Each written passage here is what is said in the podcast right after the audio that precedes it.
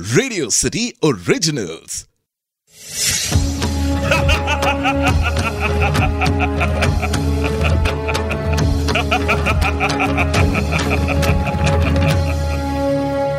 मैं हूँ दशानन रावण। माता सीता के पिता जनक जो मिथिला के राजा थे उन्होंने अपनी बेटी के लिए एक भव्य स्वयंवर समारोह का आयोजन किया था। उन्होंने समारोह में भाग लेने के लिए दूर दूर से राजाओं और राजकुमारों को आमंत्रित किया था। उन्होंने एक मंडप के अंदर एक शक्तिशाली धनुष रखा था और घोषणा की कि वे अपनी बेटी का विवाह केवल उसी से करेंगे जो इस धनुष को उठाने और उस पर प्रत्यंचा चढ़ाने में सक्षम होगा।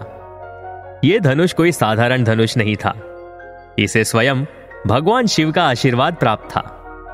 उस शिव धनुष को महादेव ने परशुराम को दिया था और फिर परशुराम ने उस धनुष को राजा जनक को सौंपा। इस कारण केवल कोई विशेष व्यक्ति ही जनक की शर्त को पूरा करने में सक्षम होगा। एक पौराणिक कथा के अनुसार दशानन रावण भी सीता स्वयंवर में शामिल हुए थे। उपस्थित राजाओं में से कई लोगों ने उस धनुष को उठाने की कोशिश की, किंतु वे सभी असफल रहे। फिर बारी थी दशानन रावण की। अभिमानी राक्षस राज रावण को विश्वास था कि वो शिव धनुष को बिना किसी प्रयास के उठा लेंगे। दशानन रावण निसंकोच होकर धनुष की ओर बढ़े।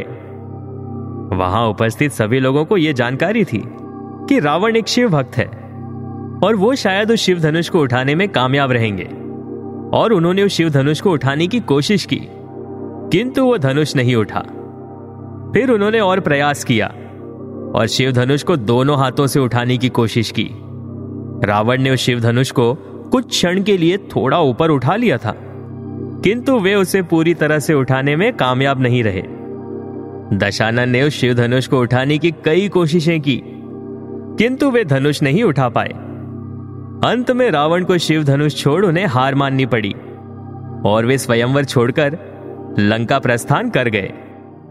स्वयंवर में श्री राम और लक्ष्मण को भी आमंत्रित किया गया था। श्री राम धनुष के पास गए और उसे प्रणाम किया। फिर एक आसान तरल गति में धनुष को उठा लिया। इसके बाद उन्होंने उस पर प्रत्यंचा चढ़ाने की कोशिश की, जिसके उपरांत वो शिव धनुष दो टुकड़ों में टूट गया। माता सीता प्रभु श्री राम के पास गई और उन्हें वरमाला पहनाई और फिर उनकी शादी बहुत ही धूमधाम से हुई। तो ये थी सीता स्वयंवर से जुड़ी दशानन रावण की कहानी। आप सुन रहे थे Dashanan Ravan only on Radio City